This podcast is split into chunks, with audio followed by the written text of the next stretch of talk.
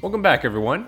I'm Phil, and this is another podcast edition of Bookie, a casual diary of various lessons, topics, and ideas I'm thinking through out loud. Today's piece is called College Reunions and Mimetic Desires Why We Want the Things We Want, and Why Do They Tend to Be Things Other People Have. Hopefully, it's a fun one. Let's get started. I recently attended my college reunion in Las Vegas, of all places, and the whole experience is just begging for a bit of reflection. Reunions are admittedly an odd topic to write about, but I figured everyone can use a break from my Web3 soapbox and read something a little more introspective. Reunions force you to revisit your past, and not only do they promote reflection, but they can also come with enough awkwardness to prompt a thorough examination of your psychological quirks. Understandably, everyone feels a bit uneasy reconnecting with people who remember a less mature, less evolved version of themselves. Leading up to the event, we cope with this anxiety by echoing those cliche critiques of class reunions. Why am I paying to see people who aren't in my life anymore? I'm already hanging out with the people I want to see. If I go, I'm only going because I want to see Shaquille O'Neal DJ. That last one is unique to my situation, but worth mentioning since it's the rationale I cited most often. It's also ironic in hindsight because I never actually made it to the show for hilarious reasons we won't get into today. Irresponsible mishaps aside, I'm really happy I didn't let the prospect of bad small talk and awkward encounters stop me from making the trek to Vegas. The allure of a school sponsored weekend in Sin City was simply too tempting to pass up. Reconnecting with old classmates did inspire the sort of positive emotions these events try to manufacture. I got nostalgic, remembering the good old days with people from my freshman dorm. I got excited, making sincere plans to reconnect with old friends at a future time and place. And I walked away with a general admiration for how impressive some of my classmates are. But it wasn't all good times and good feelings. I'd characterize those three days in Vegas as an encapsulation of my time in college, an overwhelmingly positive experience sprinkled with bouts of negative self talk. There were definitely moments that weekend where I felt, I don't know, insecure, unremarkable, maybe even lost. Needless to say, there are lots of smart cookies that went to MIT, and while I'm certainly no schmuck, I'm definitely not the sharpest tool in MIT's proverbial shed. It's been five years since I graduated, and I thought I'd sorted through some of that inferiority complex, landing somewhere more self assured. And yet, I found myself in certain social encounters not feeling smart enough, not feeling cool enough, not feeling like I was doing enough with my life in general. Only this time it wasn't comparing what score you got in your last test or which party you got invited to it was seeing someone's passion project turn into an incredible startup. It was hearing about someone's last promotion and the house they just bought that I can only dream of affording. It was seeing how someone, given essentially the same diploma and an equal amount of time, could advance so much farther in their careers, relationship, and life. On a number of occasions, I found myself asking, Am I making enough money? Why haven't I accomplished more? Why can't my life be this put together? I didn't want to just acknowledge these negative feelings. I want to start piecing together why this underlying need to measure myself against others surfaced so acutely. So, fair warning, this will be an unusually personal piece. It was also really hard to write. I powered through a ton of writer's block, hoping each idea I can crystallize into words would foster some personal growth and maybe even offer a deeply intimate perspective on how I approach life you know, in case that sort of thing might be interesting to you. Fortunately, I wasn't totally unequipped to take on this challenging journey of self discovery. We'll start this reflection by talking about a great book I read about a month ago, Wanting by Luke Burgis. We'll start there with a hopefully interesting overview of this 20th century philosophy called mimetic desire. Using that theory as our lens, I'll then painstakingly try to answer some deeply personal questions like why do I compare myself to others? And where do I go now that I've realized these things about myself? This won't be a diagnosis of every type A person's psyche, just my own. It's not a prescription on how to live your life, nor what it means to be quote unquote happy. It's just simply me writing to figure out who I am, what I believe, and what I want to do moving forward. Mimetic desire. Have you noticed that your personal goals tend to reach this irreproachable status whenever you share them with others? Want to run a marathon? People applaud your determination. Want to start your own company? People praise your ambition. Want to quit your job and go off the grid? Minimalism is rad, man. Goals are deeply personal, so no one publicly scrutinizes them. But that also means we never scrutinize our goals. We never ask why we have these goals in the first place. Mimetic desires a theory about human behavior credited to French philosopher Rene Girard. Girard argues that human beings model themselves after the people around them. We learn to want the same things other people want, just like how we learn to speak the same language or abide by the same cultural norms. This seems simple and intuitive. It's a theory that we can easily nod our heads to while simultaneously underestimating its powerful influence on us. Most of us are aware of how social pressure, groupthink, and celebrities influence our preferences. But Girard argues that we're not just influenced by other people, but that we consistently mimic those around us. Everyone is subconsciously on the lookout for models to imitate. And when we find them, we don't just copy what they wear or how they talk, we subconsciously mimic their values, the goals they strive towards, and their personal definitions of what constitutes a good life.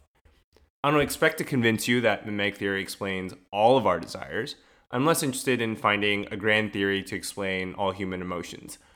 Rather, I want to offer this idea as an opportunity to pause, reflect, and ask ourselves why do we want the things we want? That's exactly what I'm going to do in this next section.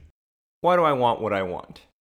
I'm really fortunate to have two very loving and thoughtful parents. Naturally, they were my first and most obvious mimetic models growing up, spending a considerable amount of time explicitly shaping my beliefs and values.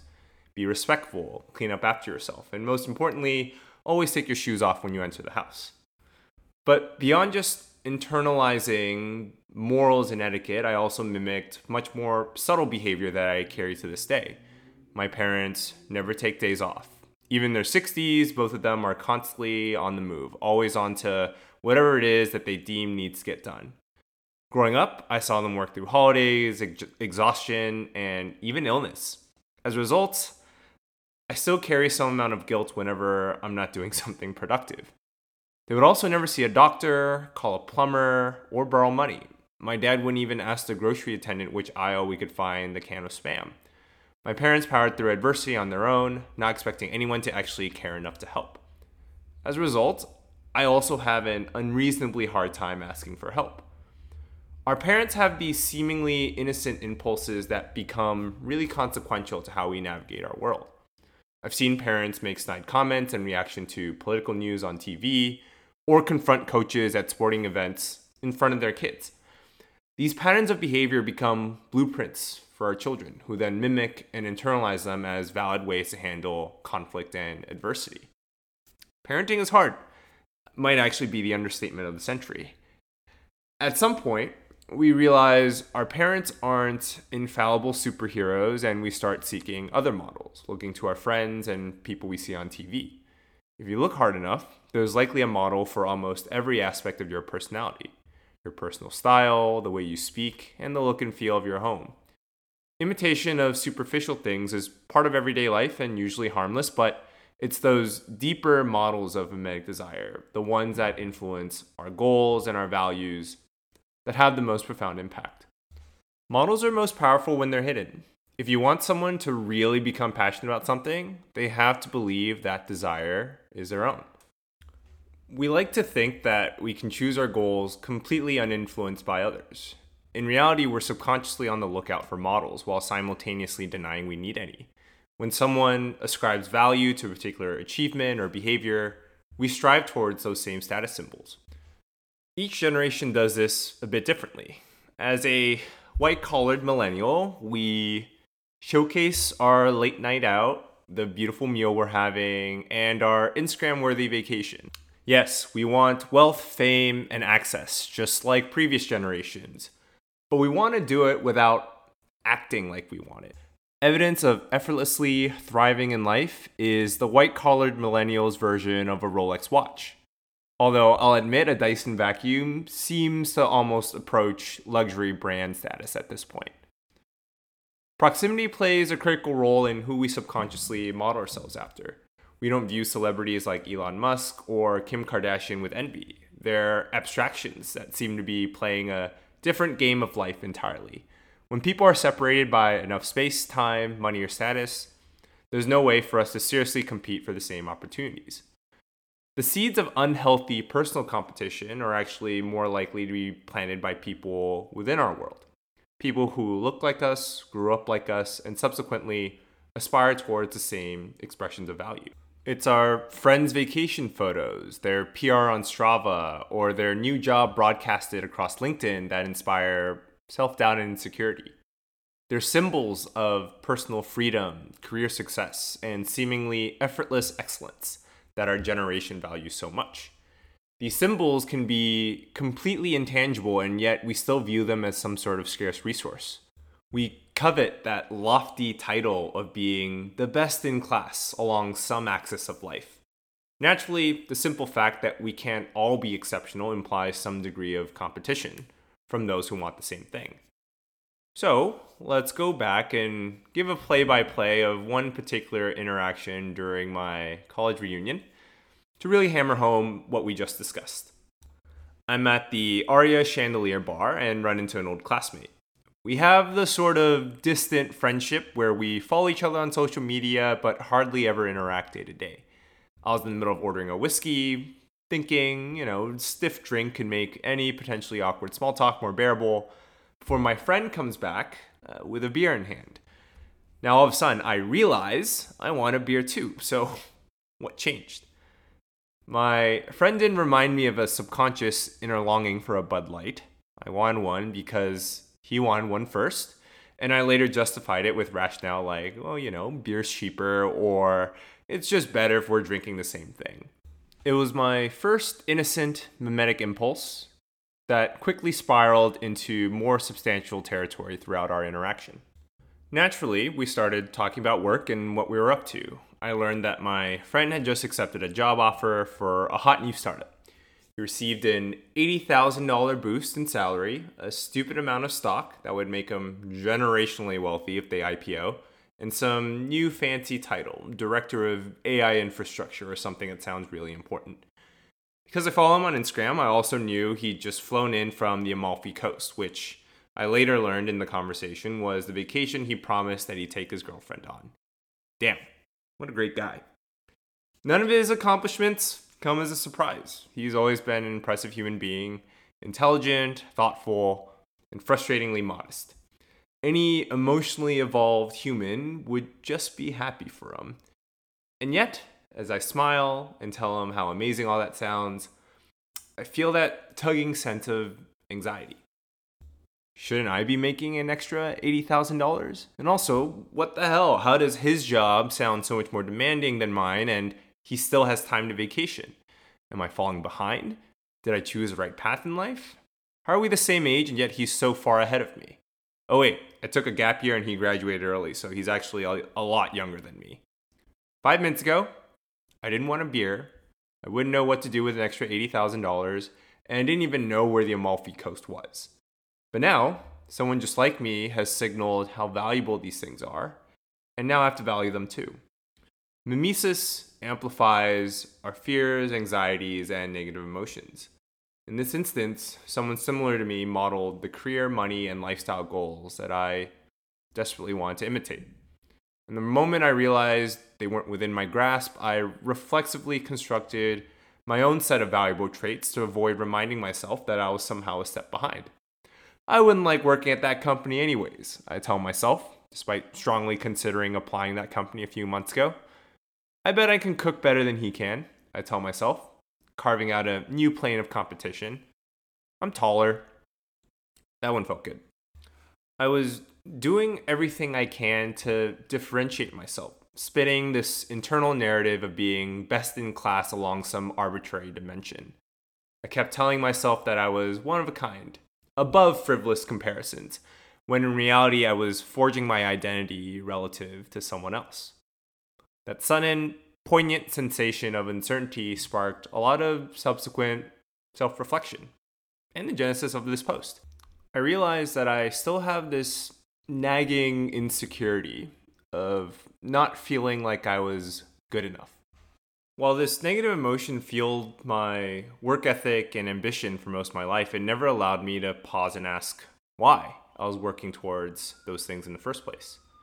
There's not a whole lot of time to be introspective when you feel like you always need to catch up. I can only speak for myself here, but understanding mimetic desire gave me that opportunity to reflect. Looking back, there's a pretty long list of desires motivated by what others around me valued. I wanted to be a college basketball player because that was a crowning achievement for every high school athlete. I wanted to dress a certain way, be more outgoing, and be more gel uh, because that's what people around me seem to value. I told myself I needed to have a certain salary or job title by a certain time frame because that's what high potential, high performing product managers strive for. Would I have wanted any of those things had it not been for the people around me? There's no way to know for sure, but I'd say Probably not, and certainly not to the same degree.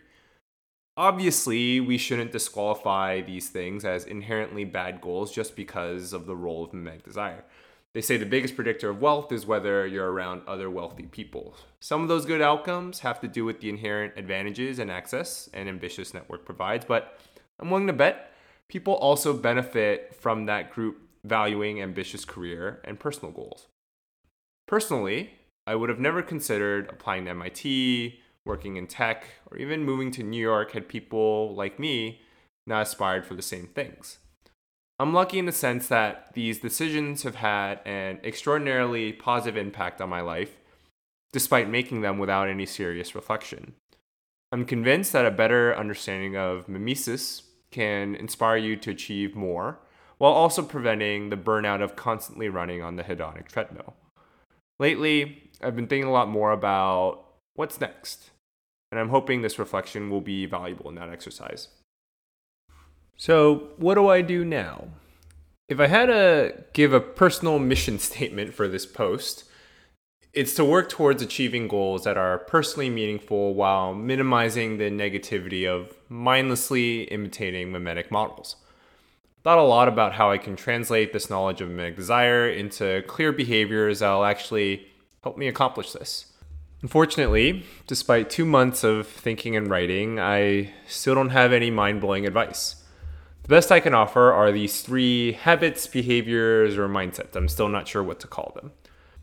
My previous posts have touched on them, but I think they're worth revisiting since there'll be things I'm going to be more mindful of. And those three things are understanding my core motivators, not needing to be the best, and just being more present. Let's go through each one. Understanding my core motivators. Our core motivators aren't always easy to uncover, especially since mimetic desire exerts this constant gravitational pull that can warp our definitions of what it means to be happy. Core motivators are the difference between things that fulfill us versus things that just give us some surface level enjoyment. They're hidden deep beneath the fleeting impulsive desires that dominate most of our lives speaking purely for myself here, my very unscientific definition of what constitutes fulfilling has three things in common. One, they require active engagement. I took some concrete action where I was the main protagonist as opposed to passively experiencing something. It's the difference between just reading an interesting book, enjoyment, versus figuring out what the things I learned mean to me, fulfillment. Two, they make me proud. I did something with excellence by my own estimation and nobody else's.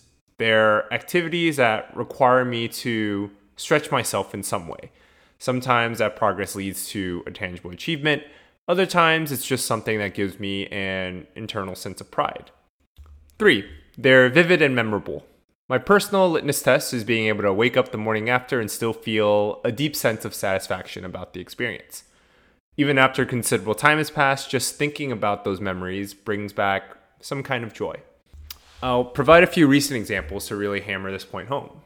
Finishing a blog post despite struggling to find the time and the words to articulate my ideas, preparing for a critical meeting and then having someone thank me for how that somehow helped them to do their job better, cooking for my parents and seeing their smiles after they came back from work to find food on the table. Thematically, my three core motivators appear to be learning, creating, and building relationships. I want to spend the rest of my life seeing how I can do more of those things. Not needing to be the best. This title is intentionally hyperbolic, and it's an idea that's been personally hard to swallow, given how much I loved sports and competition growing up. At various points in my life, I felt the need to be the best athlete, student, and the coolest kid at the party. Giving up the need to be best in class at something just feels fundamentally wrong to me at some core level. Like, if I'm not trying to be the best at something, why am I even bother doing it? I'm slowly coming around to the idea that being world class along some arbitrary dimension may not actually be as fulfilling as I had imagined. Yes, I still want that promotion, that salary bump, and that European vacation I can show off on my Instagram. I still have this powerful urge to be someone my friends can point to and be like, wow, this guy has his life together. But I don't want to mindlessly pursue these coveted aspirations. I'm forcing myself to pause and ask, why do I want this? And making sure those achievements tie back to my core motivators. Without activities that tie back to them, learning, creating, and building relationships, I'll just be left feeling empty and chasing the next thing. For me, it's slowly learning the difference between striving towards excellence and feeling like you need to be the absolute best. Being more present. Don't expect that next goal or achievement to unlock some new tier of happiness. It likely won't, and once you achieve it, you'll quickly find a new mimetic model that'll inspire new desires. Being more present for me means acknowledging that I have a lot to be grateful for. A wide open space of opportunities to learn, create, and build relationships. There are paths to achieving my goals and striving towards excellence that are consistent with the core motivators that make me deeply fulfilled. Everyone's on their own deeply personal journey to figure out what makes them truly happy. And I hope this piece gave you some valuable insights into mine. Thank you so much. Thank you.